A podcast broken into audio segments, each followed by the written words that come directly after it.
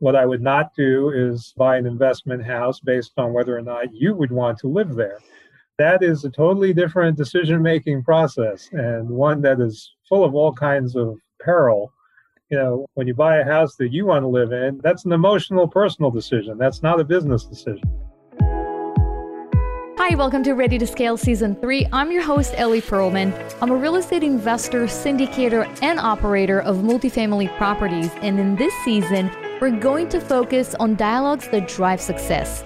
Building real wealth is not a fairy tale nor rocket science, but there's so much to learn. So grab a cup of coffee and join me each week for in depth conversations with successful real estate investors. Conversations that are designed to help you drive your wealth, investment knowledge, and lifestyle to the next level. And of course, you can always go to my website, ellieperlman.com, to read more about investing passively in multifamily.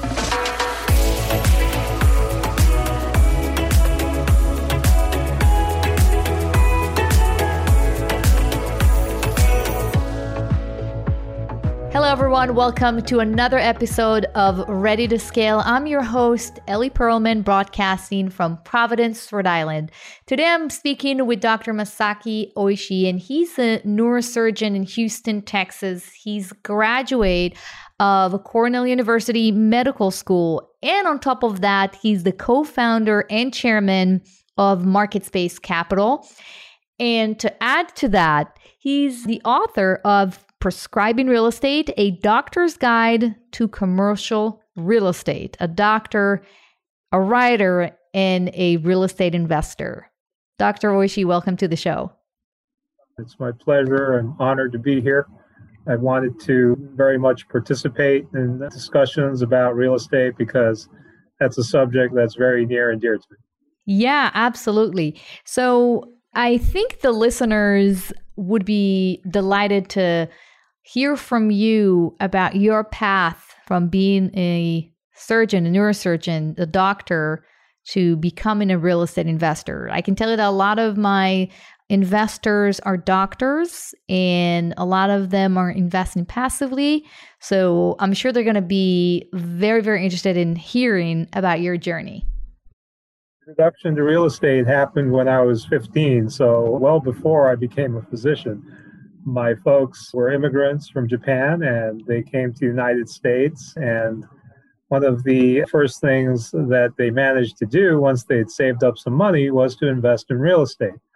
Neither of my folks spoke English very well, so naturally it fell on me as the eldest child of the family to make sure that the rents got collected and that the taxes and uh, insurance got paid. So I became familiar with at least the management of real estate from a rather young age. I didn't think it was such a great thing at the time, but now that I look back on it, I'm actually grateful for the experience. That's really interesting. So, when you were 15 years old, you got your first exposure to real estate. You went on and pursued a career in the medical field. You became a doctor. Was real estate always there in the background? Were you investing as you kind of moved on with your career? I've always been interested in various forms of, of investments. Even did a half a year stint in the at an investment bank in Japan, doing analytics of mutual funds and that sort of thing. But in terms of doing my own investing, I would say that I've had some experience in that field as well, generally in properties for residential purposes.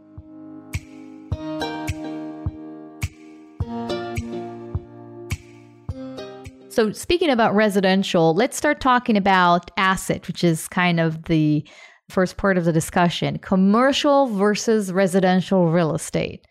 What do you think? I think the listeners know my opinion about residential versus commercial. I've voiced my opinion, you know, many times, but I'm interested in hearing what are your thoughts about the two asset classes?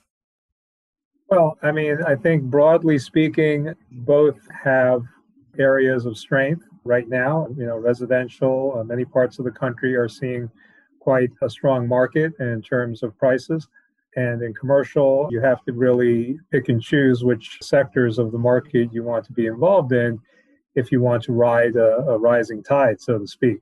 So I think, you know, there are differences between the two also in terms of investment. Commercial properties tend to be larger properties. They tend to require more of capital and in terms of managing the investment, more time to make sure that the property is maintained or upgraded. And then, of course, to turn around and sell the property. So there are some major differences in investing in those two very you know different asset classes.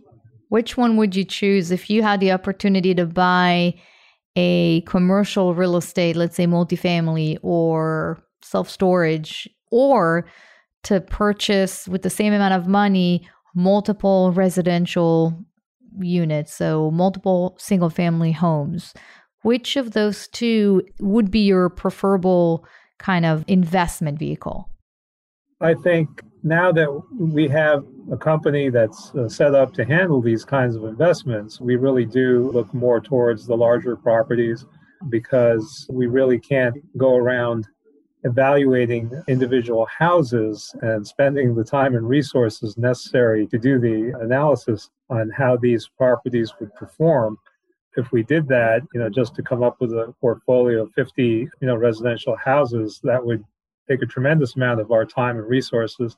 So instead, we look at major multifamily housing projects or, you know, properties that can be developed into multifamily type uh, properties instead.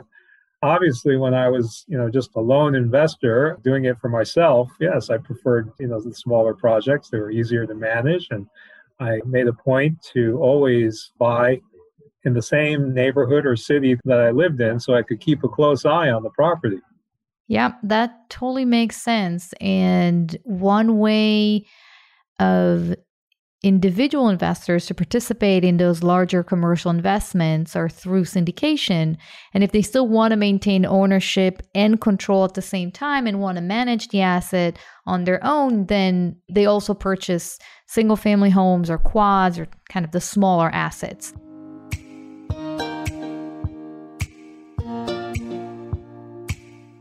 I want to shift our conversation a little bit and talk about the process of look at an investment and perform analysis.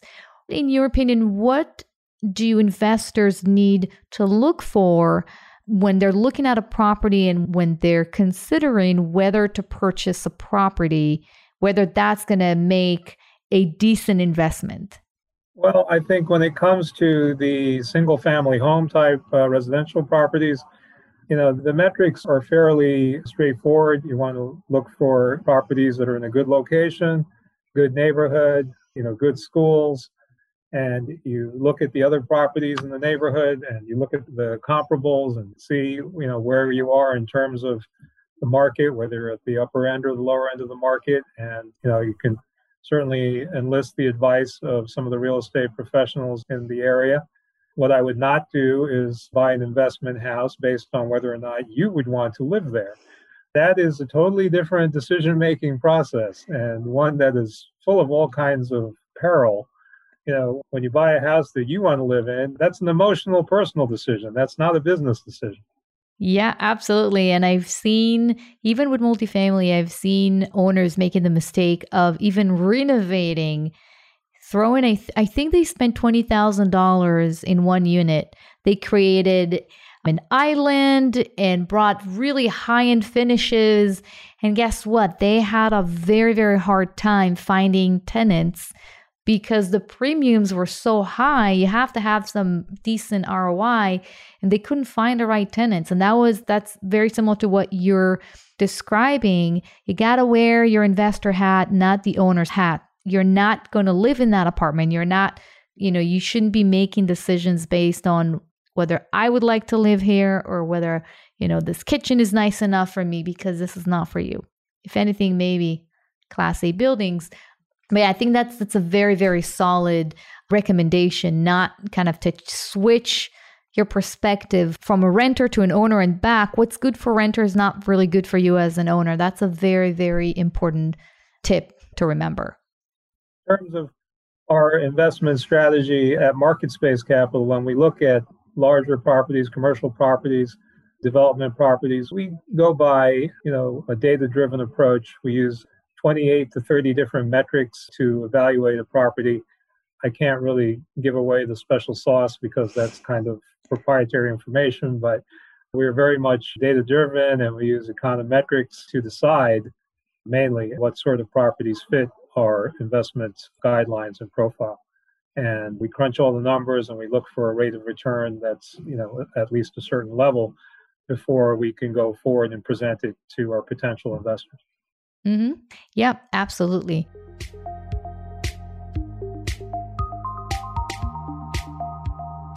Now, let's talk a little bit about strategy. And you wrote a book as a doctor, it was probably interesting for you to do that, called Prescribing Real Estate A Doctor's Guide to Commercial Real Estate. So, in terms of strategy, why do you think commercial real estate is the right investment vehicle for doctors as real estate investors?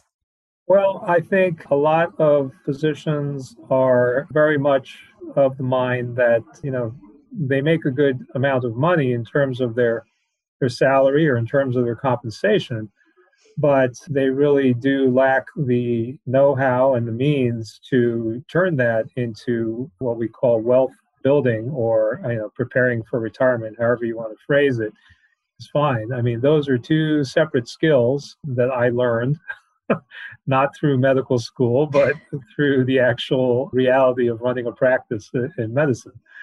I think a lot of physicians are no longer able to go the usual route that doctors used to go in terms of their practice.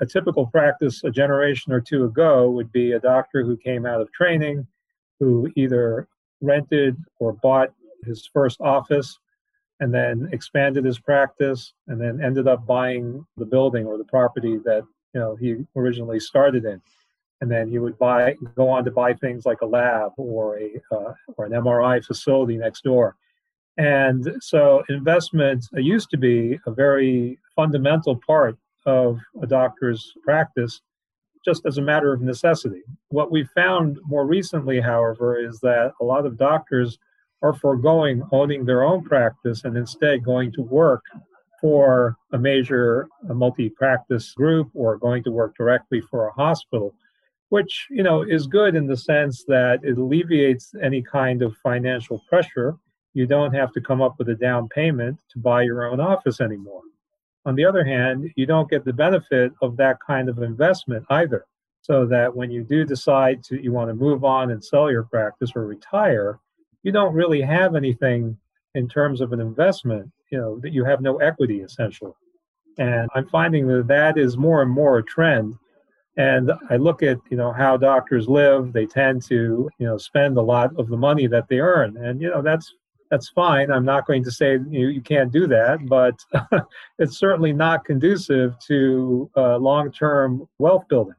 Absolutely. I think it's interesting what you've mentioned earlier that the trend today is for doctors to join a practice than to start one, which means that they have more available capital. They don't need to reinvest it in their businesses.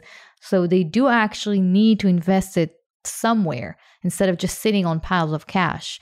Do you think that now is the right time to invest in commercial real estate for doctors and, and for any, you know, high paying executive in the tech industry, for instance? Do you think now is the right time?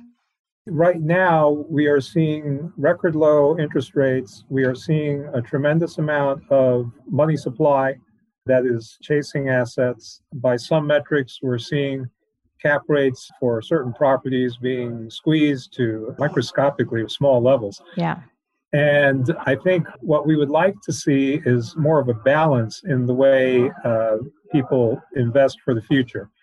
I'll say one thing about you know people who invest in securities. The investment banking industry has done a tremendous job of making those kinds of investments accessible to just about anybody with a few hundred bucks and a computer.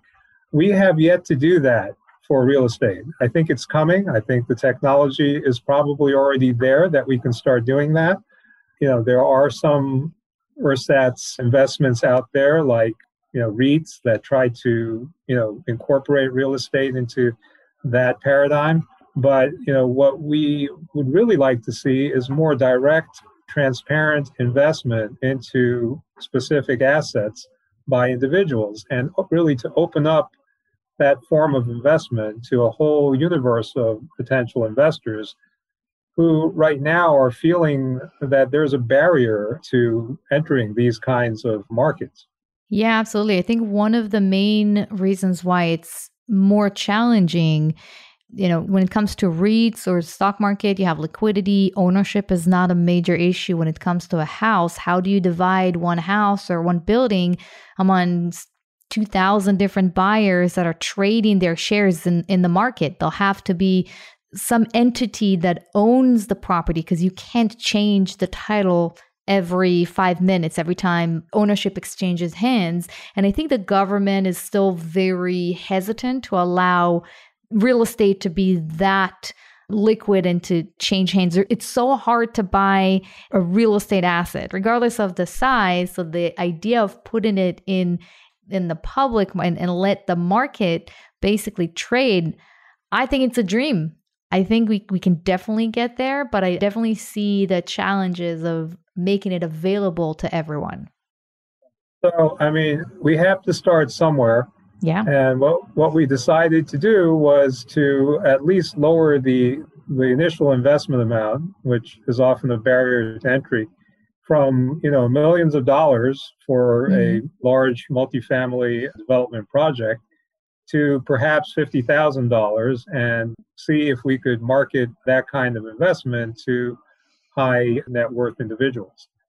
And you know, we started with a database with a network that we built from scratch. I literally started by calling my doctor friends and asking them if they would be interested in this kind of an investment. And so from there, we actually built up a very nice network and and database. I'd say about 70% of the investors in our portfolio are doctors. And we did it organically. We didn't ask some company to come in and and data mine a website or anything like that. So I think that's something we're, we're pretty proud of. And, you know, of course, we welcome all investors, not just physicians, but I think this is just historically how we got started.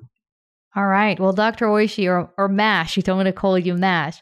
I really thank you for your time. I think your perspective is, is spot on in terms of, you know, how good commercial real estate investment can be for doctors and high earners.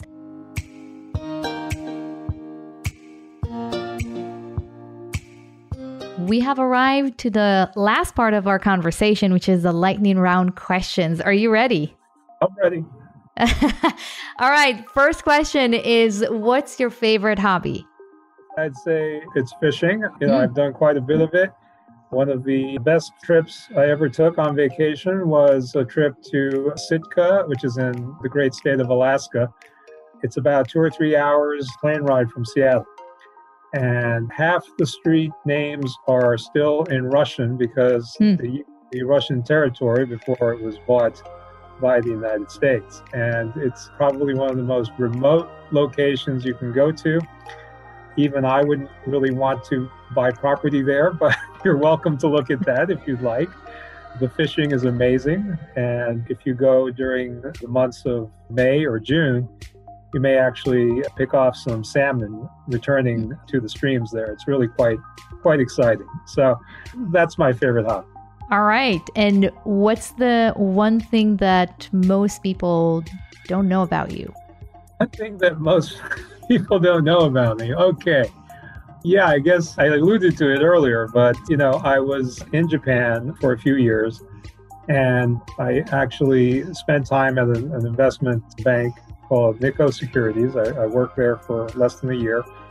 But it was there that I really learned all about, you know, how the industry functions and the kind of the thinking that goes behind the creation of mutual funds and index funds and, and all the other investments that opportunities that they've cranked out over the years and have you know really revolutionized the way in which people invest in securities. And you know that i think really opened my eyes to just how closed and how insulated you know the real estate industry has been for quite some time. And i think that's pretty much where i get my vision for you know how things probably should open up into the future. Mm-hmm. All right. What's your number one advice for high net worth individuals, doctors, lawyers, and family offices that want to scale and grow their real estate portfolio in 2021? Well, as I said, right now there is a lot of money chasing a lot of assets. And so it's easy to get burned in this kind of environment if you're just chasing a property, if you get too emotionally attached to a property, or if you're buying into a project just because you feel that you know you can sell it to the next guy for even more money than what you're shelling out for today. It's called the greater fool theory, and it's not called greater fool for nothing. You should absolutely go back to fundamentals and you know look at, at the property. We use a variety of econometric parameters to evaluate each property. We're very much data driven. We don't buy a property just because it's going up in, in value. So I think that's probably something to remember in this environment. It's almost like, you know, in, in a bull market, you know, some people will buy any stock they don't even know what, what the company does, but they'll buy it because it's going up. And that's really not a great strategy. Very, very well said. So, if our listeners would want to reach out to you, how can they find you and where can they find your book? Well, our website is marketspacecapital.com. My book is called Prescribing Real Estate and it is available on Amazon. It's been on market for a few weeks still hasn't reached bestseller status, so I'm counting on all my fellow doctors to help me. all right. All right. Awesome. Well, Dr. Masaki Oishi, thank you so much for being here on the show today and sharing your knowledge with me and with the listeners. I really, really appreciate it. Ellie, thank you so much for having me. It's been a pleasure. All right, that's it, guys. Be bold, be great, keep pushing forward, and I'll see you on the next episode.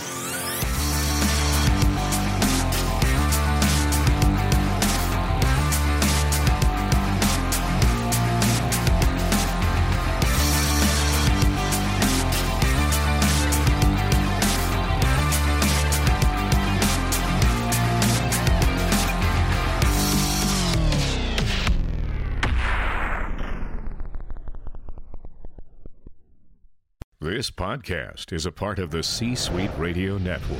For more top business podcasts, visit c-suiteradio.com.